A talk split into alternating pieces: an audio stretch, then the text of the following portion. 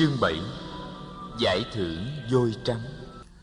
Năm Tất Đạt Đa lên 14 Thì Hoàng hậu Kiều Đầm Di xin em Nang Đà. Cả hoàng cung mở hội để ăn mừng. Tất Đạt Đa rất hãnh diện khi có một đứa em.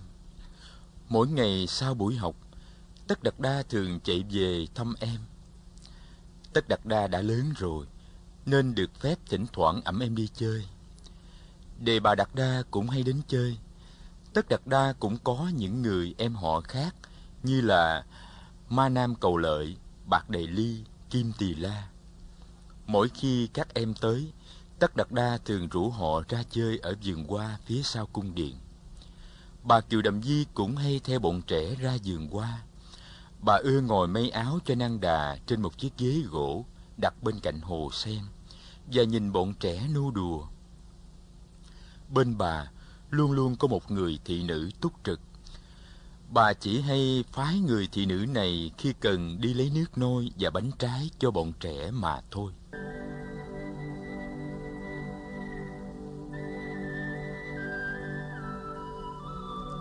Càng lớn lên, Tất Đạt Đa học càng giỏi.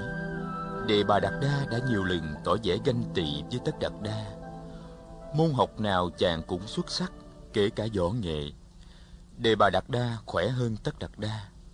Nhưng về phương diện lanh lẹ thì lại không bằng Tất Đạt Đa. Về toán học, cả lớp đều nhường Tất Đạt Đa. Giáo sư dạy toán có khi phải mất thật nhiều thì giờ với những câu hỏi của Tất Đạt Đa về âm nhạc chàng rất ưa thổi sáo tất đạt đa có một ống sáo thật quý do chính giáo sư âm nhạc của mình tặng cho có những buổi chiều hè tất đạt đa ra ngoài công viên một mình để thổi sáo tiếng sáo của tất đạt đa có khi dịu dặt có khi cao vút khiến người nghe có cảm tưởng như đã thoát lên được trên mấy tầng mây nhiều hôm trong bóng đêm đang xuống Bà Kiều Đầm Di cũng ra ngoài vườn ngự, ngồi nghe tiếng sáo của con. Bà cảm thấy khỏe khoắn khi ngồi thả lòng bay theo tiếng sáo của Tất Đạt Đa. Cùng với tuổi, Tất Đạt Đa càng ngày càng lưu tâm đến đạo học và triết học. Chàng được học các kinh vệ đà và được nghiền ngẫm về những đạo lý hàm chứa nơi các bài tụng trong các kinh ấy. Hai kinh vệ đà và áo nghĩa thư là hai kinh được học hỏi nhiều nhất. Từ thuở ấu thơ, Tất Đạt Đa đã được thấy các thầy Bà La Môn hành lễ và đọc kinh. Bây giờ đây, chàng đích thực đi vào trong nội dung của các kinh. Địa vị của lời nói trong đạo Bà La Môn rất quan trọng. Lời kinh đi theo với nghi lễ là một sức mạnh lớn có thể ảnh hưởng tới và làm thay đổi được tình trạng của thế giới và của con người. Vị trí của tinh tượng và sự vận chuyển của bốn mùa có liên hệ mật thiết tới sự cúng tế và tới lời kinh cầu đảo.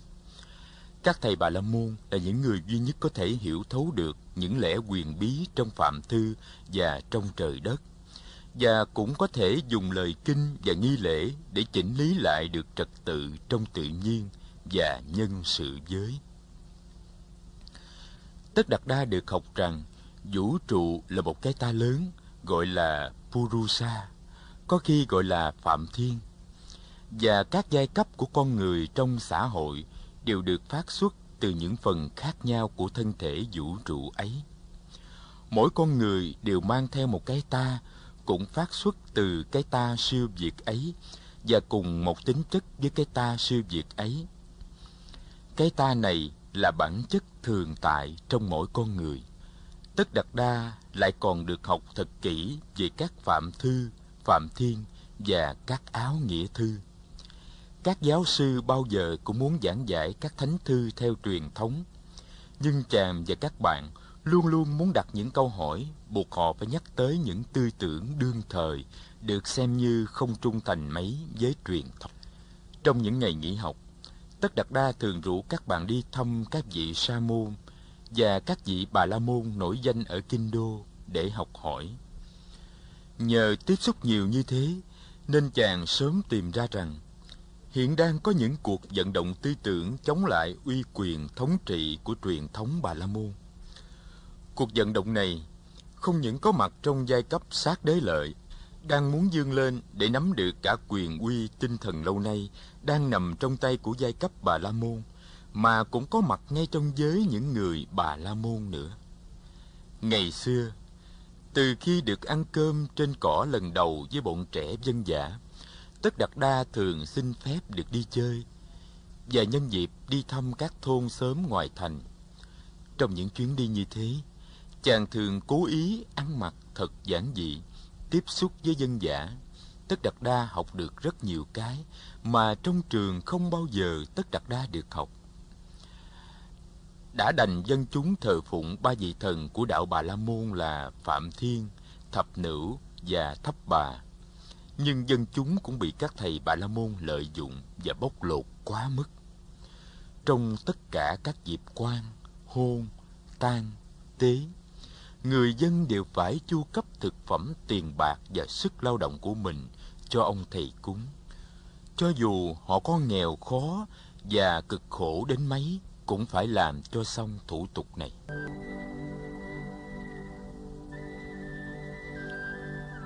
Một hôm, đi ngang qua một túp liều, Tất Đạt Đa nghe tiếng khóc kể thảm thiết. Chàng rủ đề bà Đạt Đa ghé vào thăm, và được biết rằng người chủ gia đình vừa mới qua đời. Đây là một gia đình nghèo khó. Mấy mẹ con trông thật lam lũ, áo quần tả tơi, nhà cửa siêu vẹo, đổ nát. Hỏi ra thì người chủ gia đình chỉ vì muốn mời ông thầy Bà La Môn trong làng tới cúng đất đai để có thể xây lại nhà bếp, mà ông đã phải ở lại mấy ngày làm lao động tại nhà cho ông thầy. Ông bị bắt làm việc rất nặng nhọc, nào khuân đá, nào bữa củi, trong khi cơ thể ông đã suy nhược vì một trận cúm. Sau mấy ngày lao động, ông thầy Bà La Môn bảo ông đi về trước và hẹn vài hôm sau sẽ đến cúng. Về tới nửa đường, người chủ gia đình nghèo khó đã bị trúng gió và chết bên lề đường. Người trong xóm phát giác ra và về báo cho mấy mẹ con hay.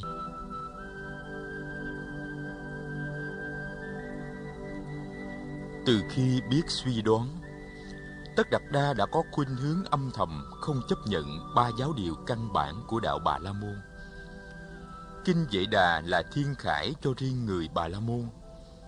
Phạm Thiên là đấng tối cao ngự trị và tế lễ có công hiệu dạng năng. Chàng thấy có cảm tình với những vị sa môn và bà la môn nào có tư tưởng cấp tiến, dám thẳng thắn phủ nhận giá trị của ba thứ quyền quy ấy. Tuy vậy, Tất đặt Đa không bao giờ bỏ một buổi học hỏi nào và thảo luận nào về Kinh Vệ Đà. Các môn học khác mà chàng vẫn theo học là tự dựng học, ngữ nguyên học, sử truyện và dân pháp học.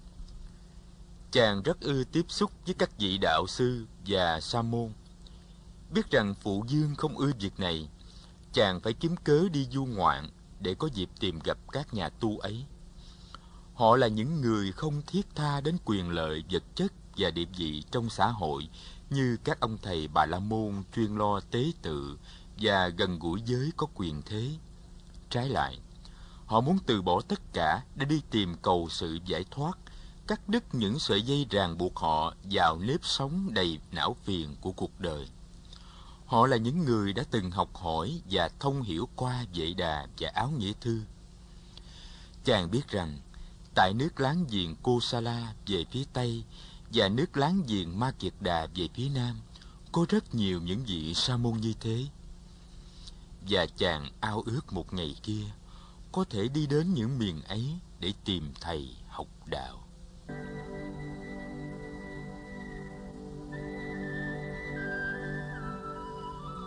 Vua Tịnh Phạn không phải là hoàn toàn không hay biết gì về tâm tư của Tất Đạt Đa Vua rất lo lắng về việc Tất Đạt Đa có thể đi tu theo kiểu các vị sa môn.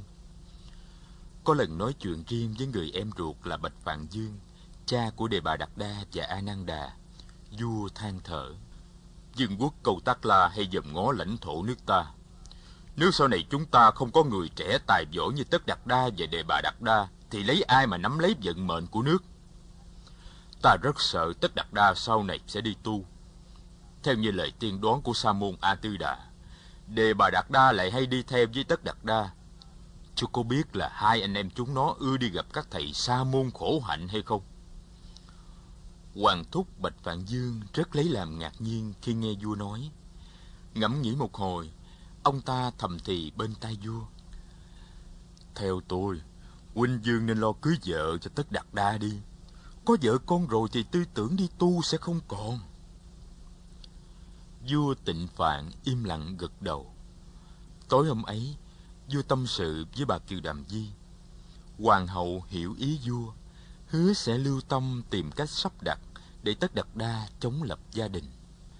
Những buổi hòa nhạc, những hội thể thao và những cuộc du ngoạn từ đó được tổ chức thường xuyên cho các giới trẻ được gặp nhau. Tất Đạt Đa tham dự hết lòng vào những cuộc vui này. Trong đó, chàng gặp gỡ được nhiều người bạn mới, nam cũng như nữ. Năm sau, Hoàng hậu Kiều Đầm Di sinh cho Tất Đạt Đa một cô em gái nữa. Công chúa được đặt tên là Tôn Đà Lợi. Vua Tịnh Phạn có một người em gái tên là Pamita. Chồng của bà là thiện giác dương Dandapani thuộc bộ tộc Koliya. Họ có nhà cửa bên thủ phủ Lam Mạc của vương quốc Koliya, nhưng họ cũng có trú sở ở Ca Tỳ La Vệ. Thích Ca và Koliya là hai vương quốc nhỏ nằm sát bên nhau, ngăn cách bởi con sông Rohini. Hai bên bộ tộc Thích Ca và Koliya đã nhiều đời giao hảo với nhau rất thân mật. Ca Tỳ La Vệ chỉ cách Lam Mạc có một ngày đường hai vợ chồng được bà Cừ Đàm Di quỷ thác tổ chức một đại hội thể thao trên một bãi cỏ rộng mênh mông cạnh bờ hồ Cư Na Ư.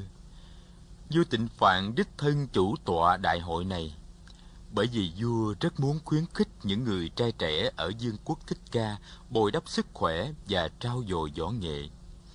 Tất cả những người trẻ trong kinh đô đều được mời tham dự, nam cũng như nữ. Các thiếu nữ tuy không được tham dự vào các cuộc tỷ thí, nhưng được khuyến khích có mặt để tán thưởng và cổ võ cho các chàng trai. Gia Du Đà La, con gái của Dandapani và của Dương Phi Bamita đứng ra điều khiển việc tiếp tân. Gia Du Đà La là một cô gái nhan sắc diễm lệ, nàng tự nhiên và tươi mát như một đóa sen mùa hạ. Tất Đạt Đa được làm quen với Gia Du Đà La trong đại hội thể thao này. Chàng đã chiếm giải nhất trong các môn thi bắn cung, đánh kiếm, cởi ngựa và cử tạ. Gia Du Đà La được cử đem giải thưởng đến cho Tất Đạt Đa. Giải thưởng là một con voi trắng. Người giật giải quán quân cuộc thi sẽ cởi voi đi một vòng trong thành Ca Tỳ La Vệ trước sự quan hô của mọi người. Gia Du Đà La đem voi tới cho Tất Đạt Đa. Nàng đi chậm chậm bên voi. Voi đi từng bước có lễ nghi với sự điều khiển của một quản tượng. Tới trước Tất Đạt Đa, Gia Du Đà La chắp tay cúi đầu chào Thái tử và nói những lời khen ngợi. Xin Điện Hạ nhận thớt vôi này, phần thưởng dành cho người chiếm giải quán quân của đại hội thể thao. Em xin thành tâm khen ngợi và chúc mừng Điện Hạ. Giọng nàng thanh tao, dáng điệu nàng thật tự nhiên, cách phục sức của nàng thật trang nhã. Nụ cười của nàng chúm chiếm tươi như một bông sen hàm tiếu. Tất đặt Đa nghiêng mình đáp lễ. Chàng nhìn Gia Du Đà La đáp. Xin cảm ơn công nương. Lúc ấy, Đề bà Đạt Đa đang đứng ngay sau lưng Tất Đạt Đa. Đề bà Đạt Đa không được vui vì chàng chỉ được đứng hạng nhì trong cuộc thi tài này. Thấy Gia Du Đà La không nhìn tới mình, Đề bà Đạt Đa bực tức. Chàng bước tới mấy bước, nắm lấy dồi con bạch tượng, dùng tất cả sức mình. Chàng đấm con bạch tượng một đấm như trời giáng vào chỗ yếu. Con bạch tượng đau quá, ngã quỵ xuống.